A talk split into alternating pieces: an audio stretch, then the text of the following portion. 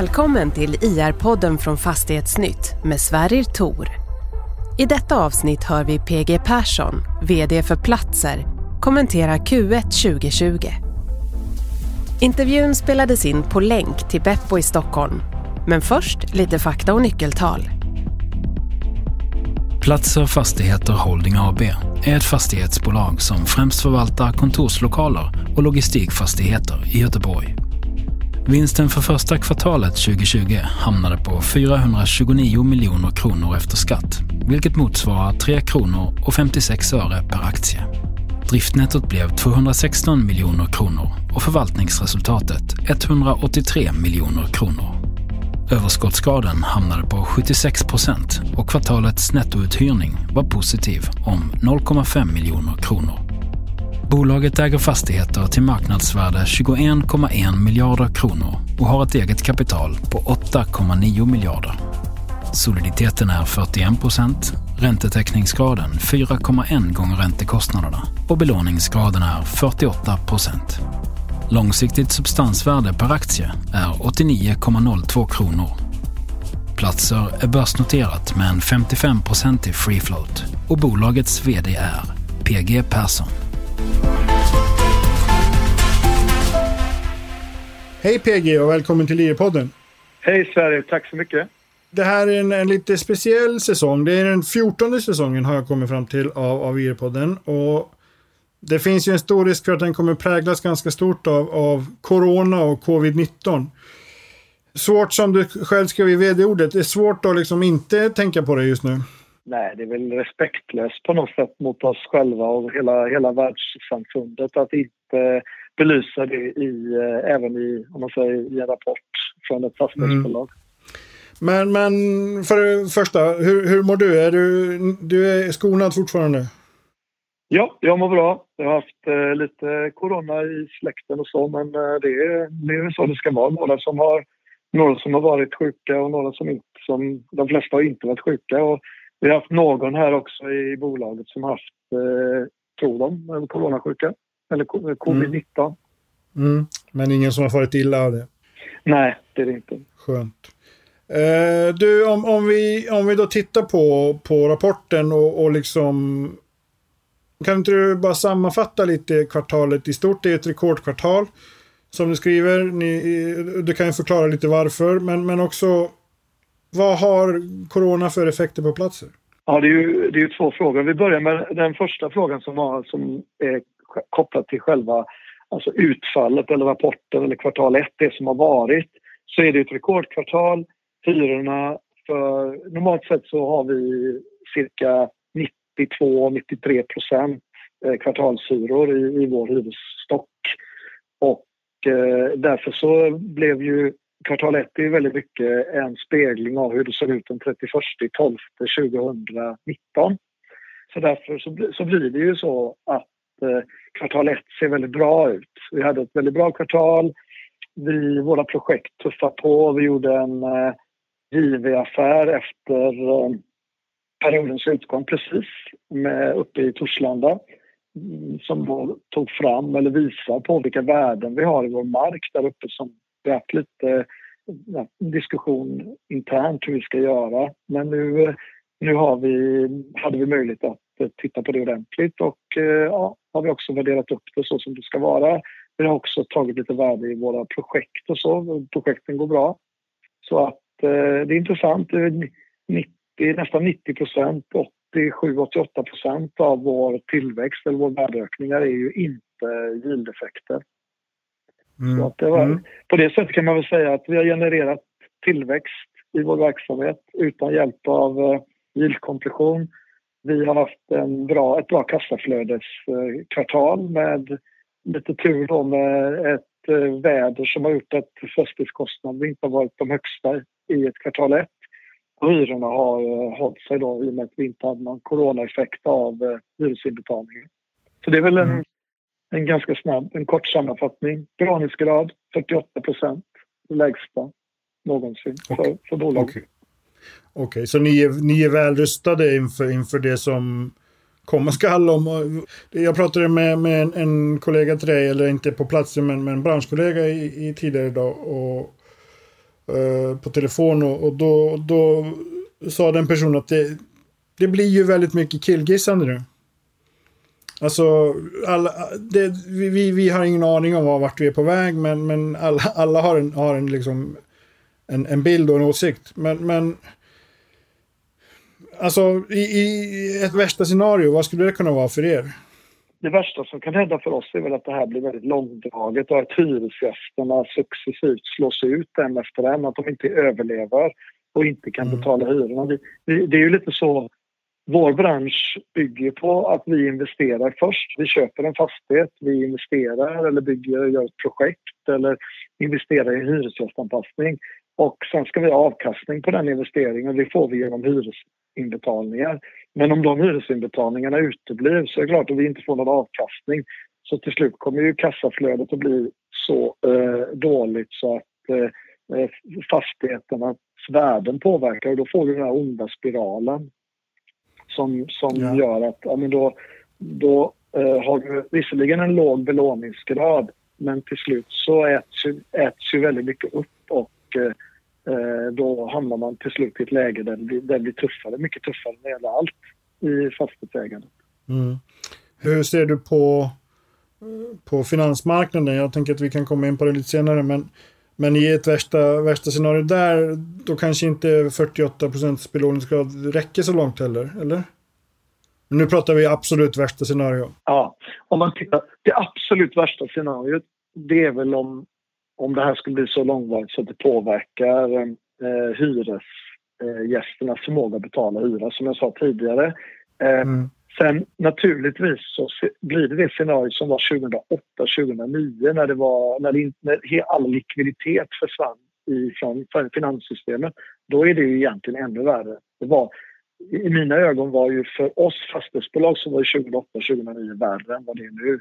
För då hade, man, då hade vi inte... Alltså, hela den här eh, grundstrukturen i ett fastighetsbolag, att du investerar först och sen eh, får du avkastning, den försvinner ju om du inte har möjlighet att, att låna pengar eller finansiera de investeringarna. Mm, mm. I alla fall för oss som har om man säger en, en struktur där vi har en del ägarkapital och en del lånat kapital. Så i, i vår verksamhet så bygger det på att vi, vi lånar en del och vi finansierar en del med eget kapital. Och så och det gör att vi kan växa och investera. Mm. Det är ju som sagt ett absolut värsta scenario. Nu lever vi i en värld där vi ändå kommer lite hoppfulla signaler om att det här kan vara på väg, kanske inte bort, men, men att, att i länder runt omkring oss har man börjat öppna upp lite. Det har eh, Eh, kulmen verkar ju vara något till exempel i både Italien och Spanien, i, i vissa delar av USA också. Eh, vi har en regering som har ju visat att de är handlingskraftiga vad gäller liksom stimulanser. Vi har Riksbanken och, och ECB har visat att de är beredda att göra stort sett vad som krävs för att hålla igång marknaderna. Och om vi nu utgår från någon form av normal scenario typ. Det, det som är drabbat är, är sällanköpshandeln, restauranger och hotell, vilket du har ju nämnt kontorsmarknaden är inte jättedrabbad. Logistiksegmentet finns det ju ändå liksom förhoppning om att det kommer stärkas ännu mer. Din utgångspunkt idag, vad, vad är den? Vi som bolag har ju eh, rätt segment att jobba det, det skulle väl det som skulle kunna vara ännu bättre i coronatid det är väl om man har hyresrätter. För jag tror att det är det, den typen av hyres... Inflöden är väl det sista man slutar betala, det är sina, sitt boende möjligtvis om vi hade haft ännu högre andel samhällsfastigheter vad vi hade, att, att det skulle vara en fördel. Annars har vi det ju väldigt bra på det sättet. Vi har mycket kontor och vi har mycket eh, industri och logistik. Så att vi har ju, eh, om man tittar på ett realistiskt scenario, är, ser ju väldigt, väldigt ljust och hoppfullt ut. Vi har ju eh, redan nu vet vi ungefär hur kvartal två kommer gå och eh, det påverkas ju inte jättemycket av eh, corona utan vi skjuter en hel del eh, kvartalshyror till månadshyror vilket är klart att det ökar risken i din, hyres, alltså i din inbetalningsstock.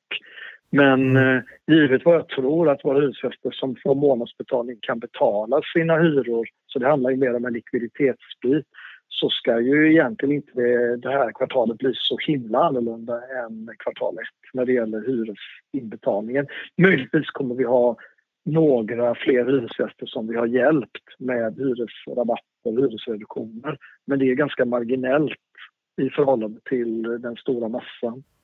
Det har ju diskuterats rätt mycket kring det här med hy hyresrabatter.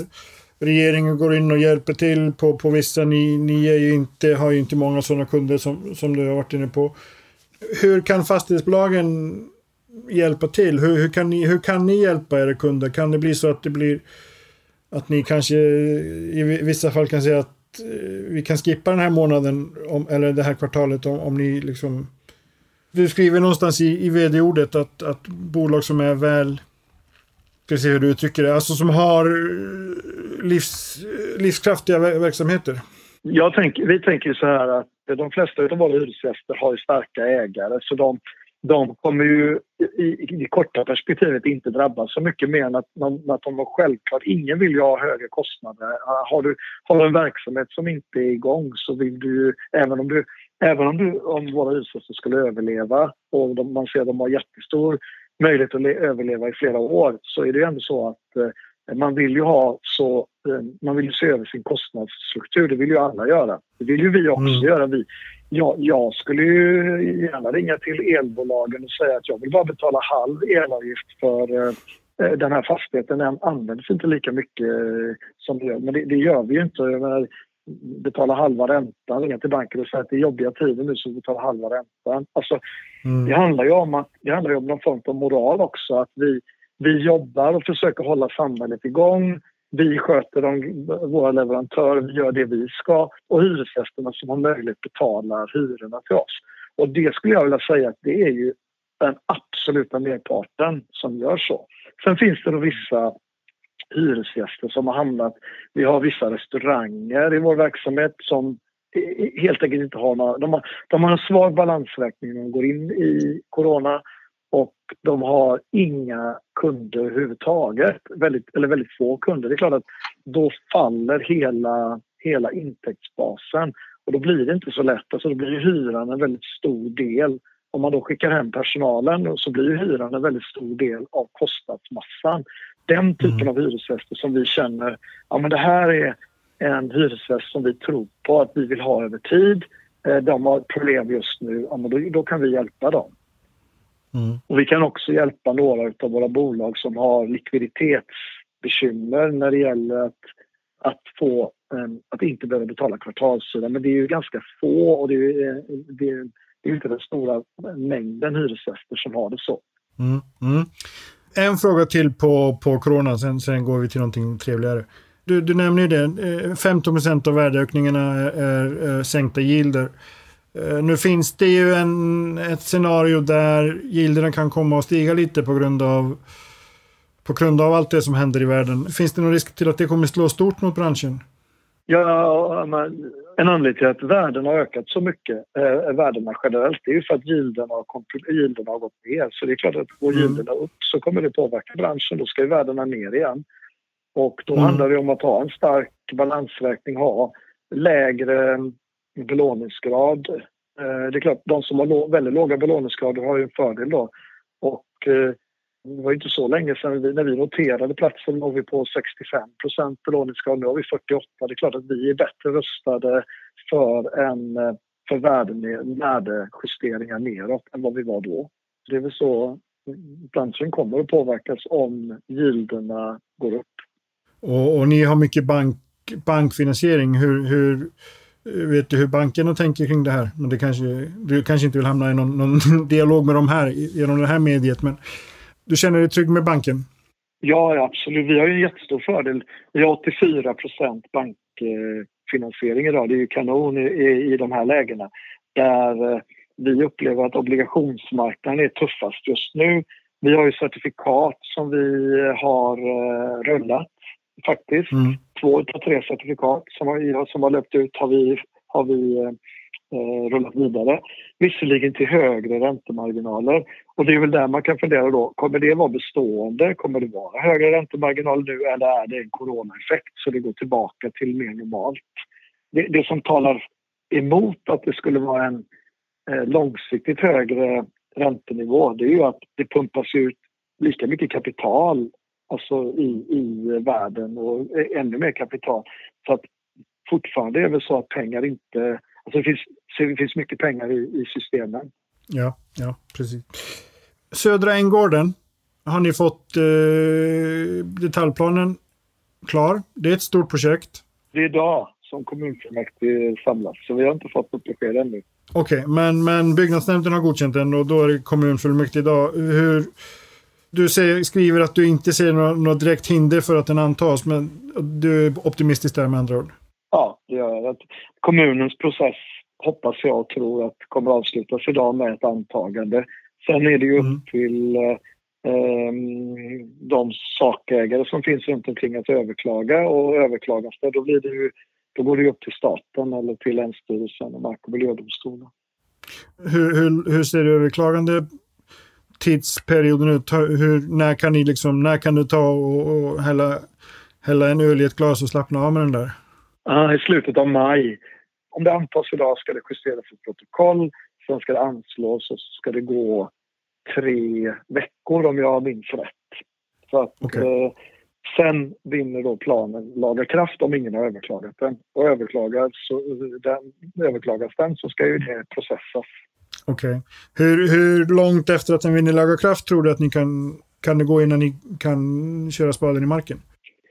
Vi, vår del, vårt bidrag till själva byggnationen det är ju skolan där ute och vi är i princip redo att köra igång den till och med, till och med innan sommaren om det skulle vara så att okay. allting...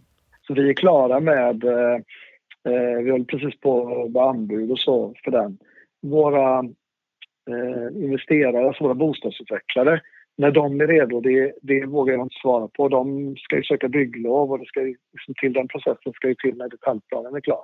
Mm. Men ambitionen är ju att eh, komma igång så fort som möjligt. Vi är ju, en stor del av det området är ju riv, rivet och sanerat färdigt för, för byggnation.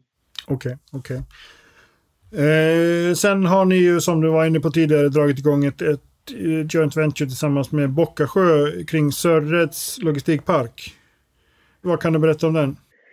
Samarbetet omfattar två fastigheter på sikt, men vi börjar med en fastighet nu och det är en stor fastighet. Det är vår största fastighet som vi har detaljplan på. Eh, och det är 90 000 kvadrat som vi tror, tror att vi skulle kunna, till, minst 90 000 till och med. Eh, och det, där har vi gjort ett joint venture nu där de ska agera eh, affärsutvecklare och vara de aktiva när det gäller den delen. Och vi ska vara med i, i styrelsearbetet och jobba med, med det som, som vi gör, motsvarande som vi gör i, med NCC i Kineum. Mm. Eh, där NCC driver eh, affärsutvecklingen medan vi är då aktiva i, i styrelsen. Så att mm. eh, Bockasjö kommer att vara drivande eh, och vara den som är den, den aktivt arbetande parten. Eh, vi kommer då parallellt med det att jobba med våra övriga. Vi har ju lika mycket ytterligare byggrätter som vi jobbar med. Så parallellt med att vi jobbar med de 90 000 plus kanske 20-30 000 i, i den andra fastigheten så har vi ytterligare 70-80 000 kvadrat som vi jobbar med på egen, på egen, på egen mark som inte är JV. Mm, det är spännande att se vad, vart, det, vart det leder. Eh, PG, det är dags att börja runda av. Eh, det är som sagt konstiga tider. Jag brukar ställa en fråga, vad ska du göra närmaste tiden? Eh, det, det, känns ju, som du sa lite tidigare, det känns som att det, det är svårt då, och liksom att, att prata någonting annat än, än covid-19. Hur, men om vi ska ändå försöka vara lite konstruktiva. Vad, vad, när vi pratar nästa kvartal, vad, vad pratar vi om då tror du? Nej, jag, eh, vi har ju satt en organisationsförändring under hösten och Eh, nu börjar eh, Johan Franzén här som affärsområdeschef eh, den första. Det var ju bara två veckor sedan. Och Henrik Axelsson som ny affärsutvecklingschef. Han började i, i förrgår. Så att jag ser fram emot jättemycket nu att få äntligen få en fullbemannad organisation där jag har en roll som VD och mm. inte tre roller som jag haft nu under ett halvårs tid. Så att mm. det ska bli jättespännande och roligt att få, att få köra nu med full bemanning. Så det ser jag fram emot jättemycket. Så du blir mer avkopplad nästa gång vi pratar?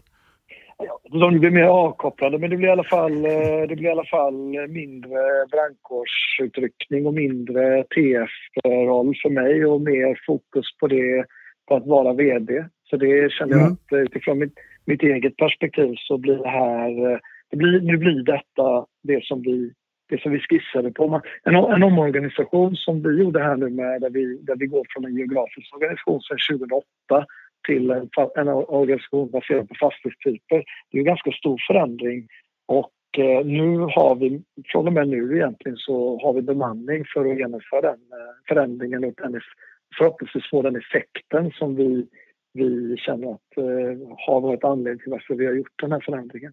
Mm. Jag förstår. Det blir, blir spännande att snacka igen i, i juli. Eh, PG, stort tack och, och stay safe som man säger numera. Du är detsamma Sverige. Ha det bra.